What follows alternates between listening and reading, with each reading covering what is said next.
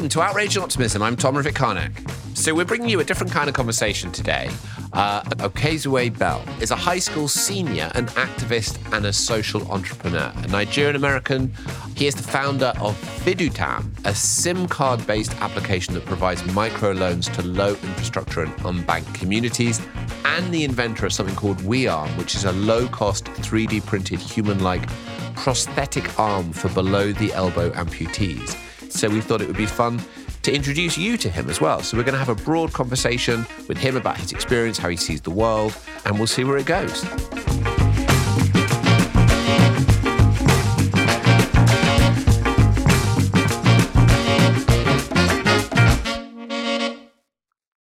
So, Okezue, thank you so much for joining us on Outrage and Optimism today. And it's pretty impressive how a 17-year-old, just barely 17, has the CV that you do. Clearly, you don't take any time to sleep or eat. You're just working the whole time. And Tom has already introduced all of the different areas in which you've been active, Okezue. But today, we wanted to invite you to focus not necessarily on prosthetics, where you've done such a brilliant job, or in fact, even on your financial SIM card application, but rather because we are in the climate space and we know that you've been to at least one COP, I don't know if you've been to several, we wanted to ask you from your perspective, how do climate change efforts look like to you? Yes, we're far behind. Yes, we have these huge heat waves now raging across the world. What do you make of that? What do you make of the contrast between the impacts of climate change and the insufficient efforts that are currently underway? How do you bring those two realities together? Yeah, I think it's a really difficult sort of topic to reconcile because we're seeing so much upward trending progress in terms of technology, discourse surrounding climate, engagement within the climate justice sectors. Then we're seeing plastic pollution particles ending up in pregnant women's placentas. We're seeing things like the Willow Project. We're seeing devastating environmental concerns, especially when it comes to the global south. And so for me, what I'm personally seeing is that right now, a lot of the work in climate is existing in sort of a vacuum where we have a ton of discourse, we have a ton of technological developments, we have so many different types of conferences and sort of engagements surrounding that area. But the issue is that instead of being disseminated to the people who need them most and having their impacts realized more broadly, they're instead just soaking up a ton of media attention, resources, and conversations that aren't necessarily escaping what I like to call that climate vacuum. And so I think a huge problem is that because of the fact that a lot of the current efforts in the climate space, including some activistic efforts, are being concentrated in this sort of monolith, if you will, it's becoming very difficult for us to see that action actually turn into results. For example, with COP, when I attended COP, it was an amazing conference. There were so many different people, a lot of great conversations. But one of the most difficult things to do was to get people to sort of go from that conversation to the next step of actually implementing or creating action. So, for example, adding Gen Z to their advisory boards, very simple things that I think would have some sort of actionable change or impact. And then when I'm on that advisory board, how do I push them to, bring their products to a broader audience or advertise and make campaigns for Indigenous people or for people in the global South or for young individuals, people from sub-Saharan Africa? There's so many, I think, issues when it comes to actual climate penetration in terms of getting people to take real action that results in, tangible change. And that's one of the biggest and hardest things that I've had difficulty doing, especially as a young person who's, not a climate scientist or an expert in this field, really trying to get people to, like they say, go from apathy to action, but even beyond that, go from action to impact. What an interesting perspective. Thank you so much for sharing that. As this issue has become more urgent, people have become more concerned, understandably, and that's led to a sort of breathless anxiety that people are bringing to this conversation. And one of the observations that we've made before on this podcast is that everybody is sort of deciding to do 10 times more of whatever they were doing before, which could be a good thing. But what that's leading to is that just at the moment when we all should be coming together around shared objectives, we're all kind of drifting away and being more convinced that the way that we were previously doing things is the right way, which is leading us, it's preventing this moment of coming together at a critical minute. So I'm just wondering, your generation is very much associated with a rising level of anxiety, concerns about the future. What types of conversations are you seeing that counteract that, that begin to get people of your generation, your way of seeing the world, more engaged? Yes, realizing the urgency of the issue, but not allowing that to become a paralyzing force and instead becoming a galvanizing force for further action. Are there routes through and conversations that you see land and are effective? Yeah, for sure. So I think for me personally, one of the biggest SDGs that I value is the 17th one, Partnerships for the SDGs. And this is the one that I believe is also the most heavily overlooked because in terms of when you're doing work like this, it's a lot easier to remain as sort of an individual, working with a variety of different organizations, like you said, remaining in sort of your bubble or your circle of competence in terms of how you know you're able to contribute to the climate movement. And then a lot of times that results in you being isolated from so many other amazing efforts that if they were to converge, they would have tenfold impact. And so for me, I think one of the biggest conversations in sort of bridging that gap, especially as a young person, is in working with lots of youth coalitions, sort of connecting them, using myself as the liaison between a variety of different organizations, like having MIT App Inventor talk to the American Lung Association, or having the American Lung Association talk to people at Perfect Day. There's so many sort of types of coordinations that you can make across the climate movement. And because it's a manifold issue, I think that some of the most effective conversations come when you're talking about the impact that you can have in a completely tangential area to the one that you or your organization may be working in. So if there was one call to action that I would give, it would be to consider those far-reaching implications of the work that you're doing. You know, cultured meat doesn't just have implications within the food sector, but it affects our health, public safety. It affects, of course, climate, agriculture, water consumption, food production, circular economies. There's so many sort of ways it can be applied and ways in which it could benefit us towards a better, sustainable climate future.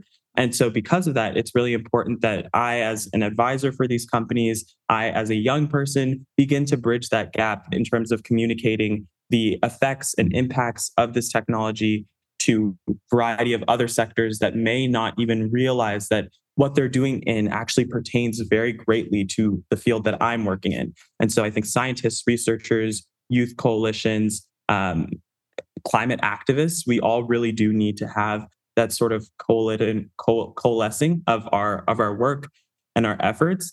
And even beyond that, I think that at conferences like COP, that type of intersection should really be encouraged. I think a lot of times we get lost in this like trade show-esque conference, which results in, once again, every country is sort of isolated to their small box. We have Qatar in one, we have Nigeria in another, we have the US box, and then we have like a researcher box, and then we have a food science box. But really, we shouldn't be segmenting based on our work. We should be segmenting based on the area of climate that we want to target. And a lot of times that can be people from a variety of different lived experiences, a variety of different works, and a variety of different ways that they're contributing to that movement. And so I think if we have more of that encouraged, especially in large public forums like the COP conferences, like General Assemblies, we'll see way better and more actionable solutions. After all, some of the best products are a result of interdisciplinary collaboration, like the Apples, like the Googles, like the Microsofts. And so if we're going to see those companies for climate, we're also going to need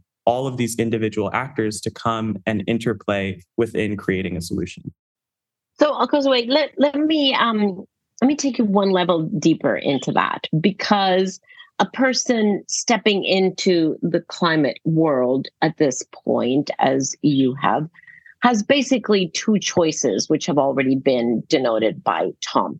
One very justifiable choice is to say, it's too late, this is too complex, no solution here, and pull the sheets over their head and paralyze themselves into doom.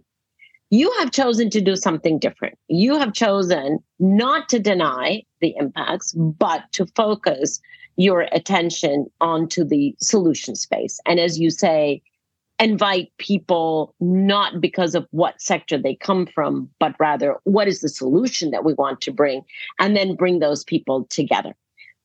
Why? Why did you make the choice of stepping into the solution space rather than into the doom and gloom space? I think for me personally, it was first that the doomist philosophy is especially harmful for people like myself. I'm Nigerian, I'm a person of color, I'm African American. And so because of that, the doomist philosophy are typically held by people who sit in a position of privilege. And as a result of that, saying, oh, we can just throw our hands up in the air oftentimes means that since we're not affected, everyone else who's affected, we don't really care about their problem. I think a big part of that philosophy is actually just people who are apathetic to the movement in the sense that it's not affecting them directly. Like, for example, someone living in, say, Iran, who is experiencing significantly higher temperatures, also some human rights crises as well, they're not going to say, oh, we don't care about climate change, assuming that they're aware of climate change. They would never have that philosophy because they're directly experiencing the effects that it's having on their lives. But then for people like us in the United States who are like, you know, we're not necessarily facing the brunt end of climate change, we as young people, we do have this moral high ground where we're going to assume the worst of the problem as we grow up. But for most of us, we're just like not really experiencing the effects. We're seeing word on the news, we're seeing like sacrifice zones,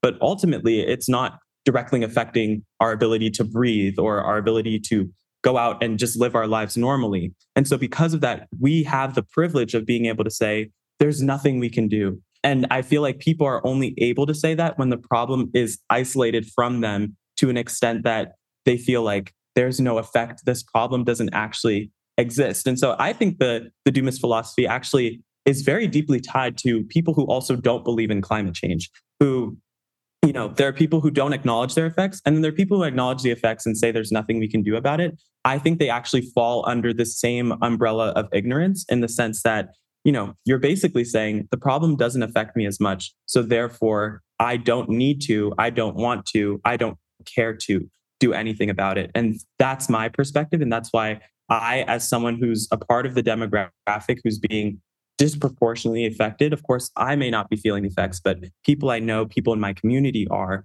And so I felt as though, as someone who is interested in science, someone who's going to be pursuing a career in sort of this area, I realized that it's up to me to be able to, you know, do something, give a small shred of my privilege to be able to create some sort of actionable change, impact, push forward solutions.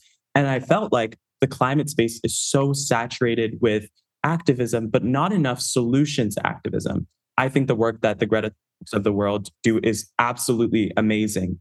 But I think now we need to transition out of that to a space where people are actually advocating for the technological solutions. They're advocating for climate education. They're advocating for actionable change to be done, not just saying, these are the people to blame. These are the issues happening, which I think sometimes can reinforce that doomist philosophy. And instead saying, these are the solutions being developed, become an active contributor to the solutions, become an active champion of the solutions, immerse yourself in the science, immerse yourself in the technology. And so that's the stance I've taken. Of course, I'm also kind of biased as someone who's very interested in STEM. I was naturally drawn towards those solutions, but I also think it was for the better. So I conclude, but correct me if I'm wrong, that your sense is that many of the solutions will actually come from the global south, because those are the people who are most affected and who, at least if I apply your way of thinking, which I love, those are the ones who will be most interested and most motivated in moving into the solution space rather than the global north that is too comfortable right now.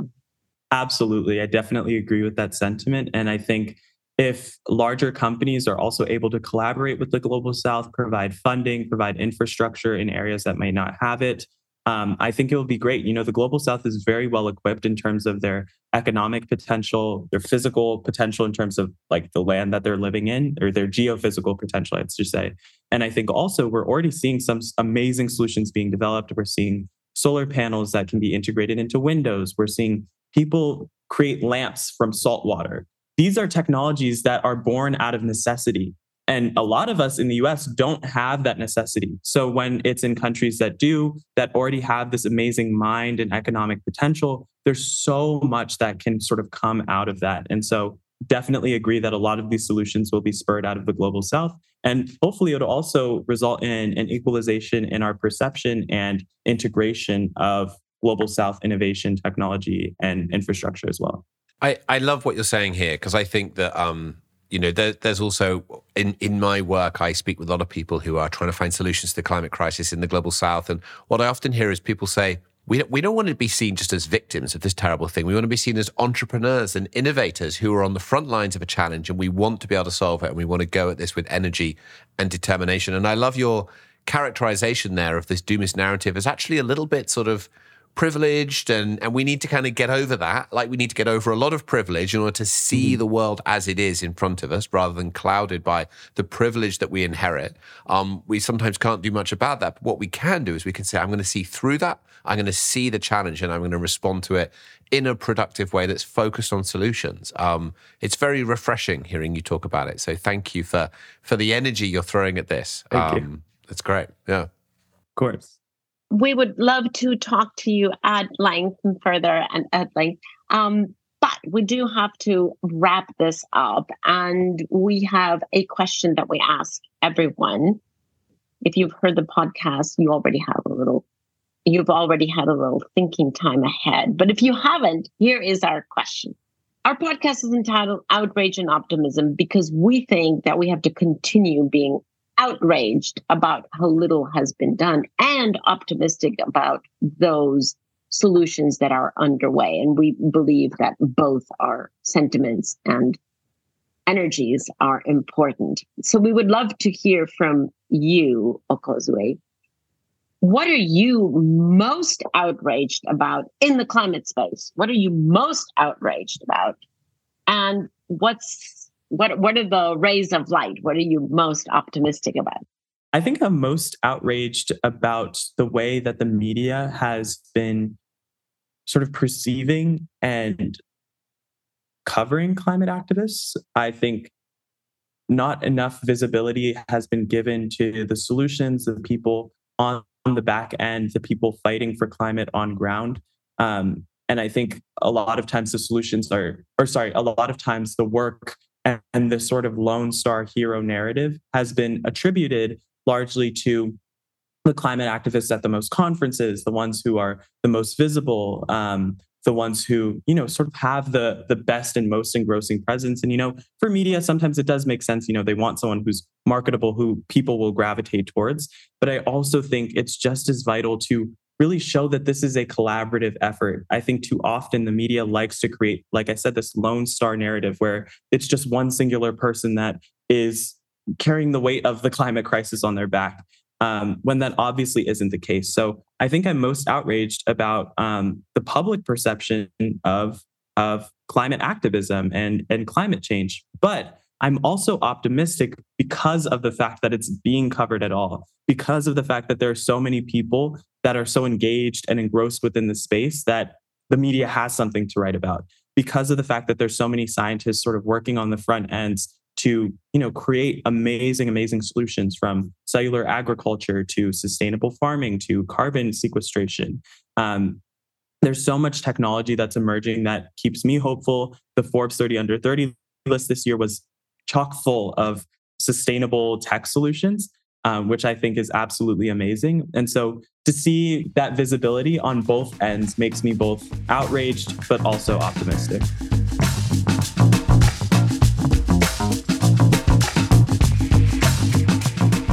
How wonderful to hear his perspective. What did you take from that? Yeah, very, very articulate, very compelling. And I was, obviously, I was really taken by his so clearly putting out that those who are in doom and gloom are not stepping up, and that there is a big degree of privilege in that. Honestly, Tom, those two things, I have thought about it, but I have never heard it expressed so clearly, that the doom and gloom is to a large extent an extension of privilege. That's a pretty revolutionary concept right there. It's revolutionary, but I mean, of course, if you're right facing the sharp end of something, you don't have the luxury of giving up on it, right? It's like, well, I've got to deal with this because it's right here. That's a very sophisticated and nuanced perspective for somebody so young to come up with, right? Because you have to kind of have been around a bit and seen. So that was great. And how wonderful to have someone who's just going for it with solutions and things they're passionate about. Yeah. Fantastic. I was wondering whether as he said, he was very attracted to STEM at a very early age. And I wondered whether that actually seeds the solution attitude if you're attracted to STEM. You're a problem solver. Yeah, so that might be part of it. You're a problem solver. Yeah, you're sort of saying, how do we get through this issue and solve this challenge? That's a really interesting thought. But I think he's also sensitive to the fact that it's not about fixing climate, right? There's no technological fix about it.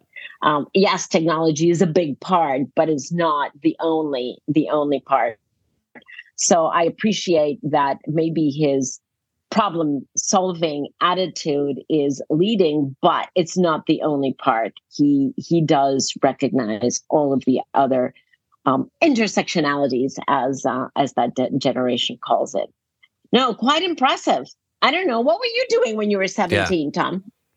Not that. Nothing anywhere near that impressive or even impressive at all. I can't really remember what I was doing, but it was probably more involved music and my friends than anything, sort of constructive for the world. Yeah.